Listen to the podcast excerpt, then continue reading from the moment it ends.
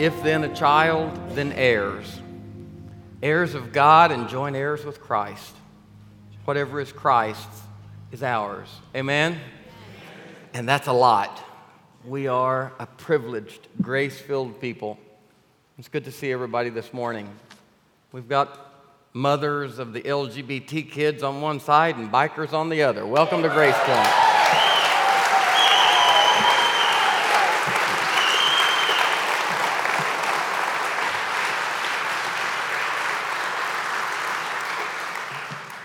So, what a good day so far. Fourth and fifth graders, y'all ready to go to class? Fourth and fifth graders, you guys head out. All of our kids, sixth through 12th graders, you guys head to your classes as well. It is good to have um, Freed Hearts Ministries. Susan Cottrell uh, read a book some time ago by this mother somewhere out of Texas before I knew who she was that somebody had passed along a book, small book, and I read through it really, really wonderful. Susan and her husband, Robert, started a ministry called Freed Hearts. Part of that ministry is gathering together uh, parents, especially moms, I suppose, of kids who happen to be uh, in the LGBT community. They were here this weekend. She does little retreats all over the country so people can geographically kind of coalesce. And I got to spend three hours with those mothers yesterday. That was quite an event bunch of, yeah, bunch of, bunch of menopausal women. Um, and they were, they were talking about it. It was quite uncomfortable for a while. But we had a great, great time. They went to one of the clubs here in town last night and were announced as mothers who support their kids. And, and kids lined up in that place longing for hugs, and y'all passed out hugs last night to kids who hadn't been hugged in a long time.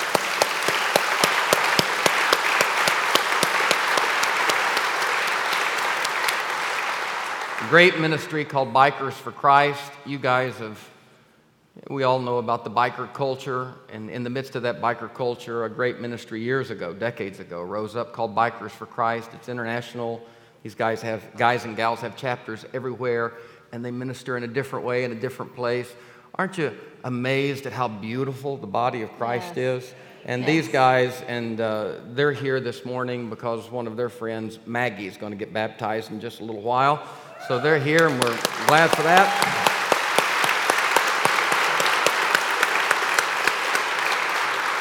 So, as always the case, I've got about three hours of stuff and 28 minutes to get it done.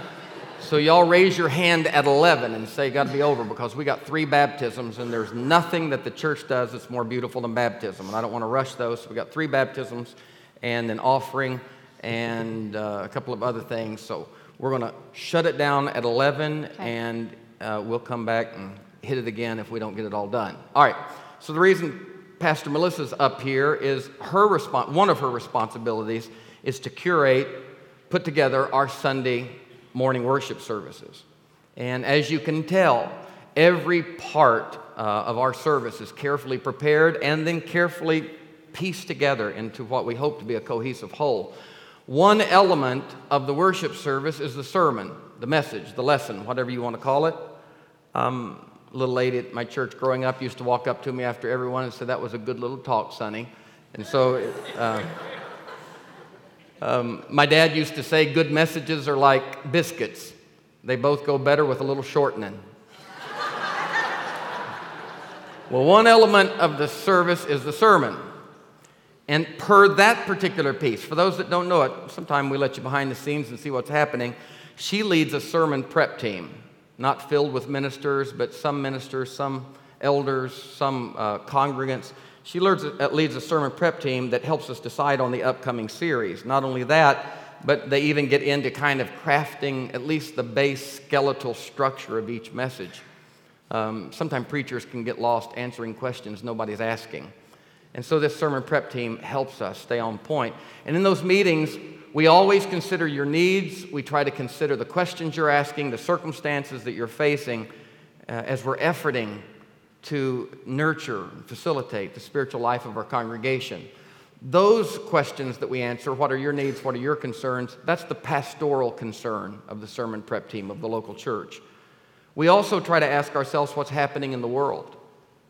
What should be happening in the world? What we can do as members of the beloved community, the kingdom of God, to advance that in the world. And that particular emphasis is what we refer to as the prophetic concern. Local churches should not only be pastoral, we always say to be pastoral is to comfort the afflicted. We also should be prophetic. That means to afflict the comfortable. And so we try to do both of those things. Um, I think this sermon series we're in right now, Progressive Christianity is, ellipsis points, uh, I think it addresses both the pastoral and the prophetic concern. So I've asked Mel to join me today to kind of help curate this message because we often find ourselves in sermon preparation collaborating, and in those collaborative moments, we often experience, either just the two of us or five or six or seven sitting around, kind of a synergy and a clarity. Uh, through more than one mind as we all kind of focus together. Napoleon Hill called that years ago a mastermind kind of effect. Um, and we, we experience that more so than when we're try, kind of handling a subject alone. So, personally, my favorite teaching setting is interactive. It's one where everybody involved are participants, not just with their ears, but with their mouth. Settings like this are not that conducive to that, large masses of people, but I still believe the best teaching setting is one where the teacher facilitates and nurtures the voice. And as 1 Corinthians 14 said, we all prophesy and the others judge. The word of God comes through us. But that's hard in a setting like this. So I asked her to help me today because this is a really, every one of these sermons are really, really important. And I want her to kind of help interject with questions, uh, ask for clarity where she thinks you would be looking for it, which she often does with me, and essentially just kind of represent you and help keep me on point. So to that end, Mel, tee up the subject the second message in our series, Progressive Christianity, is. So, hopefully, you have a bulletin. And if you don't, I think we can put it up on the screens what the bulletin cover looks like. But we did this, it's a picture of an iPhone or a, a smartphone, I think specifically an iPhone. And those ellipsis points, they come up when you are asking or texting someone anything and they're responding back to you, those three ellipsis points come up. And so we wanted to be clever and use that and wanted to explain that just in case you don't have an iPhone, that it means that someone is still talking that there is still more to be said. And then you, then, in response, are waiting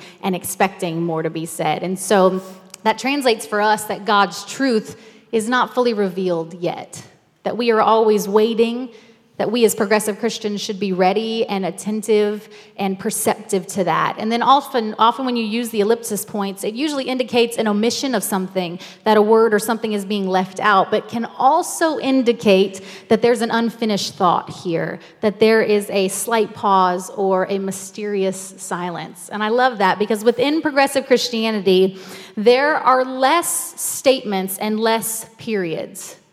There are more questions, there are more conversations, there are more dialogue and response. And so, because of that, then it's characterized by a very openness within progressive Christianity. It's characterized by the very mystery of who God is, God is that there is an unfolding truth, and then there's always a humility then on our part to be open and respect that. And so, progressive Christianity is a movement more than anything. And I love that. And we haven't talked about that a lot here. And it's not just that there are new answers to the same questions. Sometimes within progressive Christianity, when you truly grasp the lens, you realize that the questions we've been asking all along don't apply here anymore. And so we wanted to talk about that and set a foundation for us as we begin and explain a little bit of what this is, what this movement is. And we've been asking a lot of questions like Is there a God? I think that's where we have to start. Is there a God? And if there is a God, what is the nature of that God? What are the characteristics of that God? And maybe most importantly for us, what is God's relationship to us as humans? What is God's relationship to humanity? And so, for many of us that grew up in a traditional evangelical setting, there is a paradigm that we are familiar with, and that is that we are born sinners. We are born sinners. We are not necessarily born the beloved of God. That is what we were taught, so many of us. And as we were born sinners, then we continued on our growth as humans. And as we grew and matured, at some point we needed Jesus to intervene for us because God could not handle our sin. And then we accepted that and moved on from there. And so I want us to go back to scripture today, and we're going to talk through two stories that we've talked about a lot here, but I want us to recognize right off the bat that it is a different paradigm in which we are speaking. Yeah, it actually is. And to that end, progressive Christianity is not new. uh, it's always been my sense that the tradition of Christianity is progressive in nature. Even my conservative theologian friends believe in the progressive revelation of the biblical text. Where we disagree is most of them believe that the progressive revelation ends at the end of the first century, that everything that was to be revealed is revealed there. Progressive Christianity, which again I believe is the tradition of the church, doesn't say that the text is ever changing. It simply follows that rubric of Jesus that you have heard that it was said, but I say unto you. And it has always been the history of the church that the church, every new movement within the church, which is the Pentecostal world I come from, uh, the Nazarene world that some of you come from, or the Baptist world, are, are a group of people who are saying, I think we're reading the text better. Now, in that always lies potential arrogance and presumption. We should always override that with humility. But I think a careful, kind of general look at the history of the church shows that we've always been digging into the text and hearing the text say things that we hadn't heard before. We've all had that experience personally. Why couldn't we have that experience corporately? So that's what we're saying. Now, to the end that Melissa just spoke, um, I, I want to read a text and I want to look quickly at two stories, and we're going to have to come back to those stories next week as we move into the next point. But the first story that I want to look at that really speaks to this underlying premise of who is God, what is humanity, and what is the nature of the relationship between those two. How does God respond to humanity, and how does humanity respond to God? What's the basic intrinsic relationship inherently between those two? First story I want to look at, and I'll just look at the first two verses of the text, and then I'll just kind of elaborate on the story, is uh, found in Luke 15. Anybody remember the story of the man who had two sons? All right, let's look at the first two verses of that text Luke 15, 1 through 2. And we're going to address the issue. Melissa already kind of primed it. We're going to address the issue is the underlying premise on which we build our religious ideas that the nature of God's relationship with humanity is one of sin and separation or one of shame and estrangement, humiliation and alienation. I would contend that our text does not teach sin and separation. I'd contend that our text teaches shame and estrangement as the chief problem upon which we build our religious ideas in response. To that end, Luke Wait, 15. When Yep. you say estrangement, what do you mean? Estrangement, that's a great, great point. Estrangement is nuanced different from separation because separation implies that there is literal technical separation and distance between the two. I heard the word distance, that there's distance. Estrangement and alienation are not actual distance, but they're psychological distance. They are perceived distance. It's my sense. You know, when we say, well, you know, these two people in their friendship, they're alienated from one another, we're not necessarily saying that they're apart. People can be alienated in a marriage and still be in the same house, right? Still working at it, but there's a sense of alienation. So, sin and separation is built on the model that God cannot be with sinners. So when we sin, God separates. And we don't even have to sin because we're born sinners, so God separates from that. So the inherent problem is that there is a necessary distance between our brokenness and God's holiness. Shame and estrangement says there is no separation between us and God, but there is a sense of separation, but it's not on God's side, it's on our side, and it's not the result of God responding to sin, it's a result of our psychology responding to shame. That's the contention. And I think our text says the latter. You may disagree, but Israel means to wrestle with God, so we wrestle with the text in Christianity, and let's wrestle a little bit. Luke 15, 1 through 2, one of the two seminal stories. Now, all the tax collectors and sinners were coming near to listen to him. So Jesus was with the sinners. You can go back to Luke 5, Luke 7, go on to Luke 19. This story repeats often. In Luke 7, a woman came literally into the house where Jesus was with the Pharisees, and she touched him. Remember the alabaster box and poured it out on his feet and touched him. And the Pharisees were aghast. Not only is she in the wrong place, she touched you and you let her touch you. And they said, You're supposed to be a prophet, and you let a sinner come in contact with you. Now, the last I checked, one of the premises of Christianity is that Jesus is God. And Jesus said, When you've seen me, you've seen the Father. So there's no good cop, bad cop in the Trinity, and one part that can do something that the other part can't do. Jesus said, I don't do anything except what I see my Father doing. So if you see Jesus touching sinners, guess what the Father's doing? Coming in contact with sinners. But there was a problem because the Pharisees had built a religious model on sin and, say it, separation. And they said, You're not separate from the sinners. And they were grumbling. Look at that.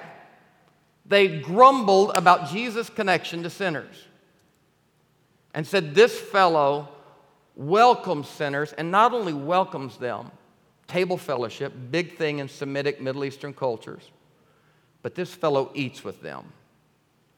So the religious leaders, we're talking about religious systems.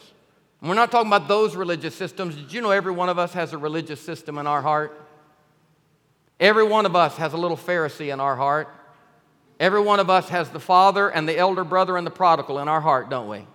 We're not talking about those people, we're talking about us people. The religious leaders were bothered that Jesus did not maintain a distance between himself and sinful people. Right? That's what they were demanding. You have got to maintain a proper distance. Why? You're a rabbi. You're a teacher. What do we mean by that? You are a man representing God. You're God's representative, and as such, if you're representing God, you are going to have to keep the respectable distance between yourself and sinners. Why? Because that's what God does, right? You've got to act like God. And if you're representing God, in this case, they said you're misrepresenting God by having contact with sinners. Therein, I think, lies the faulty premise that much of religion has been built on, not just ours. And I hate to say faulty because I think these things are maturing. I never want to cast aspersions. But the premise is that God's, and this is what I grew up with, God's holiness demands that God necessarily has to be separate from human brokenness, sin, or degradation. Remember that? God is so holy, God can't be with us. And I think to myself that Jesus said, You want to learn about the Father? You want to know about God? Think about your own parenting. Which one of you would describe yourself as a great parent by saying, I am such a good parent that when my child is most broken, I can't be near them? And yet, that was our definition of holiness. In other words, God cannot sully God's self. by coming in contact with people like us, imperfect people like us. If that's the assumption, lots of decisions are made out of assumptions. If that's the base assumption, then religion begins the process of attempting to mediate between God and humanity because the two are apart. Religion comes in hoping to reduce the distance, hoping even to resolve the distance and erase the distance between the two. And from the earliest records of religion, not just ours, but all the others, from the earliest records of religion, religious endeavors built upon that premise have had several common denominators. Almost every religion has been built upon the notion that the gods are angry, that the gods are capricious, that the gods are offended, and that the gods, therefore, have separated from us. And all of the things that we go through in life have to be the vengeance of God upon us. So, religious systems are built upon the premise that these tsunamis, these typhoons, these hurricanes, these fires, these terrible things that happen in our life, our miscarriages are simply the result of the angry gods bringing justice to us. And every religious system in their own form generally begin to develop mechanisms to mediate that gap and to erase that gap. And we create things like priests. Priests are holy people who are holier than you that can go into the place and mediate your relationship with God. You don't want to go to the IRS, so you get yourself a specialist that goes and meets with them. We develop priests, we develop altars. Altars are these physical spaces where God comes to one side, we come to the other, and there's a safe distance between us because we know God's out to get us. We create temples, holy places, demilitarized zones where we hope that God will lay down the weapons. And on those altars and in those temples, these professionals that do our work for us, they throw our sacrifices. What are sacrifices? They are us costing ourselves dearly in an effort to hurt ourselves enough that maybe it will appease the God. And if Syracuse University imposes sanctions on itself, maybe the NCAA won't. It's my daughter running away from me up the stairs when she was three, hitting herself on the behind. Not that I was going to hit her on the behind, but she assumed that about me and she was spanking her. It's the little girl in third grade who worries about her body image and becomes the class clown and teases first about herself in an effort to cut your teasing short. If we can sacrifice and hurt ourselves enough, maybe it will appease the other side. That's ubiquitous in almost every religion is this effort to make things right. What if all of that is built upon an improper assumption that God's not actually on the other side of the gap away from us, that God has never left us nor forsaken us, and in our brokenness, even, even came closer. So the biblical story actually defends that. Our text begs the question that these premises aren't correct, that they're misguided. It's a faulty foundation. And a great example is Luke 15. And I'll give five minutes to it and five minutes to the Genesis 1 story. And then we'll come back to it and look at it again next week. Jesus looks at the Pharisees who are grumbling, and Jesus said, I'm going to tell you a story. The problem presented in the text is not that the tax collectors and sinners are necessarily separated from Jesus. Jesus is rocking along with the sinners and they're doing fine. But the religious folk, with their assumption, need ministered to. And Jesus I'm going to tell you three stories. A man had a hundred sheep. One of the sheep did some bad stuff, and so he kicked it out of the fold. No. One of the sheep got messed up and left. Who created the separation? Not the shepherd, the sheep. The shepherd, Jesus said, could not abide the separation. So the shepherd, all night long, looked for the lost sheep until he found it. Found the lost sheep, put it on his shoulders, and came rejoicing back home.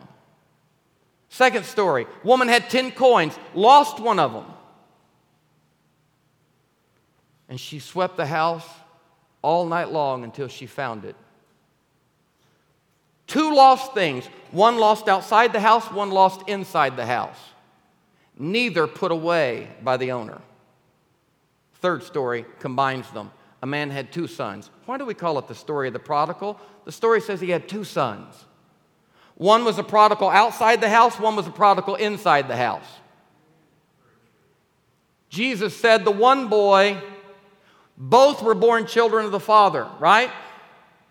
The one boy couldn't embrace that and he said, I don't want to live here anymore. And he went into the far country, lost everything he had, and after losing everything he had, the Bible says he came to himself and said, What am I doing here? Nowhere does the story say that the father looked and said, Get out of my house. You're not going to live like this. The boy separated from the father. The boy says, I'm going to go home, and all the way home he rehearses a story. I'm not worthy. I don't deserve this. Just make me a slave. And as the boy rounds the corner toward home, thinking to himself, I don't know if this is going to work, but it's the last chance I've got, the Bible said, Here comes an old man. 1 Peter 4 and 8, Proverbs 10 and 12 says that love covers all sin. All sin. What covers sin? Love. And the Bible says the old man ran and he fell on the boy because love covers sin. And the boy immediately said, I am not worthy of this, make me a slave. And under what William Blake called the beams of love, the boy could not endure them. Blake said in his poem, A Little Black Boy, We are put here a little while on this earth to learn to endure the beams of love, to let God wash our feet, and yet we resist him. And the father fell on him. Ask yourself the problem, ask yourself the question had the boy sinned? Yes. Was the boy's problem separation created by the father's holiness? The father falls on him, loves him, and underneath the love of the father, the boy says, I'm not worthy of this. Is that sin or is that shame? Are they experiencing separation or estrangement? Estrangement. It's alienation. The father then says, the father, when he hears the boy say, I'm not worthy of this, the father doesn't say, that would make a good praise and worship chorus. Although we've written a bunch of them on that premise. Because maybe in our self loathing, if we tell God how bad we are, God will actually let us off the hook. God's never thought that in the first place. And the boy says, I'm not worthy of this. And then the father says, Kill a fatted calf. And the question becomes Did the animal experience, was the animal sacrificed because of sin or because of shame? What was it? Shame. The father didn't say, I see my boy coming. He has sinned so much, somebody's got to kill an animal to fix this between he and I. The father said, There's one thing that'll fix this between that boy and me. When he comes home and I can get a hold of him in love, because love covers a multitude of sins, and the separation is not there.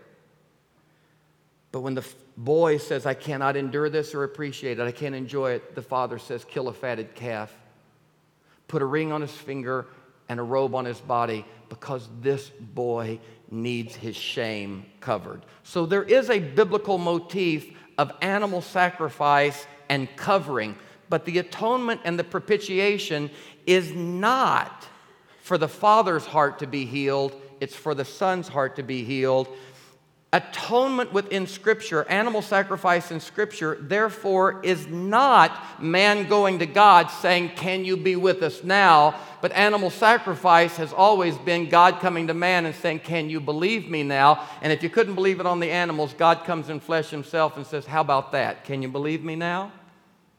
So the point is that Jesus Christ and the mediating work in Scripture is not positioned as Jesus, the second person of the Godhead, going to the first person of the Godhead, saying, Can you be with them now? It is rather Jesus coming to the prodigal and saying, Can you believe he's never left you? Because the issue is shame and separation. To carry the point further, the Bible said as they were parting and the boy was beginning to receive it, the boy, the boy literally, as he received that, his father noticed that one of the other son was not there, and the father said, Where's the other boy? servant said, He's up on the hill pouting. The father goes to the other boy, the one who never left but was lost in the house, right? And he goes to him and says, What's wrong? And the boy says, I've been here slaving for you my whole life. Both sons had a slave mentality. One, the slave mentality drew them to the hog pen. The other had a slave mentality sitting in the Sunday school class and never leaving. And the father looked at this one and said, Everything I've ever had is yours, but you haven't known it. You're no different than the prodigal, except he left and you didn't.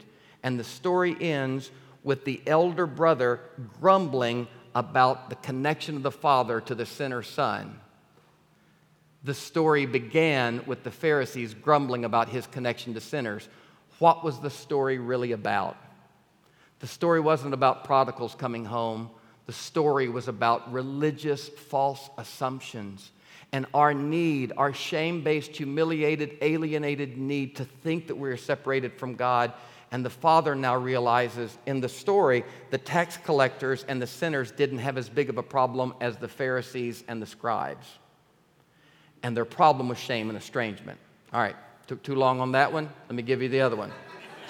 All I had to do was ask, What is estrangement? And we got yeah. all that. That's great. There's a lot that that implies, though. And I at least want to offer this right here Okay. before you get to the story of Eden. So that then affects, uh, I mean, we were taught, many of us were taught that then we needed Jesus. Jesus had to die. We had to be covered in the blood of Jesus, at least in that analogy, in order for God to then see Be us with us. as worthy and to be with us. And I mean, that's, I just don't want to rush past that because that's a huge difference. And then I think it immediately then people would say, and there's been um, criticism of the progressive and liberal movement, then if we say, well, sin doesn't separate us, then most people then assume, We well, then do whatever sin. you want. Sin, yeah. Sin's a big problem. Exactly. And the Son was offered the gift of repentance. So we're going to talk about the gift of repentance and sin and all of that Yeah. next week. Close this down today by telling you that our very original story tells the same story. Bible said that they were sinless and God came in the cool of the day. They were sinless, God came in the cool of the day. They were sinless, God came in the cool of the day. They sinned, and if you read the story through sin and separation, they sinned, showed up at the meeting place, God wasn't there, and they said, Where are you, God? And God said, Can't come down there, you dirty, nasty things. Get covered, and I can come down. It's not the story, is it? They sinned, God still came, and I bet you he got there 30 minutes early if he's a parent like you. God got there 30 minutes early, and there was this sense of separation, and God said, Where are you? What'd they say? We're hiding. God said, Why are you hiding? They said, We're naked. We knew our nakedness mixed with your presence was a bad thing, and we hid ourselves because we knew you could not handle our brokenness. Notice in the text, the Bible doesn't say he made them in the image of God and they were naked and not sinful. We always get sexuality and nakedness right there in that sin thing. The big issue with nakedness and sexuality has less to do with sin and more than to do with shame. If you get the shame fixed, you'll be amazed how sin takes care of itself. But if all you do is hammer on the sin, you'll create even more shame and estrangement. The Bible said they were naked and not ashamed, and now they sinned and they were naked and, say it, ashamed. So human brokenness was revealed as the presence of shame. God says, Where are you? We're hiding. Why are you hiding? We're afraid of you. Why are you afraid of me? You cannot handle our brokenness. God says, Come out from behind those bushes. They come out from behind the bushes. There they are with their pitiful fig leaves of addiction and isolation, all the ways we cover ourselves. God looks at them and says, You don't need that. And He uncovers them. And when He uncovers them, you tell me who blushes, God or them? They did. Because they were naked and sinful. No, they were naked and shame. Sin is human brokenness. Shame is my sense that God can't handle it. You tell me what separated them in the story God's reaction to sin or their reaction to sin? God's reaction to sin is what? Love covers a multitude of sins. Our reaction to sin is what? Hide from God because somebody told us that God can't handle us when we're broken. Like the young prostitute that said to Philip Yancey after selling her child. Yancey invited her to church and she said, Why would I go to church? I already feel bad enough about myself. God uncovers them. They're naked and they're ashamed. And God kills an animal. In our original story, again, an animal dies. An animal is sacrificed. You tell me. God killed an animal. The first animal killed sacrificially in the Bible was killed by God, not a priest. God killed the animal. Did he cover their sin or their shame with it? Shame. God did not say from the heavens, You've sinned, kill some animals, cover yourself, and I can come down. Put something on. God came down, He understood, knew their nakedness, was not blushing in their nakedness, but as they blushed and said, We are not worthy, we are bad, we are awful, we are worms, God killed an animal, and there was the first propitiation or covering, and He covered their sexual parts, and they had yet to sin sexually. And therein lies the story. Humanity experienced sexuality shamefully before we ever experienced it sinfully. And God covers their shame. And then He sends them east of Eden, not kicking them out. That's sin and separation. He sends them east of Eden lest they eat of the tree of life and live forever in their broken state. And when he sends them out east of Eden, they leave with the cherubims behind them, and they hear rustling behind them, and they look, and here comes God with his knapsack. And they say, Where are you going? And he said, I'd a lot rather live out there with you than in here without you. Because that's what the shepherd does. That's what the God with the lost coin and the man with the two sons does. So the story, and we'll come back, we'll pick it up next week. The story, biblically, is not built upon the premise of sin and separation. It's built upon the premise that God can handle sin, and sin's a real part of our life. Can you say amen? But the thing that has separated us has actually not separated us because where can I go from your presence? Where can I flee from your spirit? If I ascend into the heavens, you're there. If I make my bed in the grave, and Sheol, the underworld, hell, thou art with me. Because nothing can separate me from the love of God which is in Christ Jesus. Nothing. But I tell you what can estrange us and alienate us from God is our sense of shame and a long held religious baggage that we could not be good enough and underneath the blows of God's mercy and love, we are still singing songs. We are not worthy, just make us a slave. And God is saying, kill a calf, get a ring, get a robe, throw a party. I got to convince these people of how much I love them. That's the biblical story. That's the biblical story.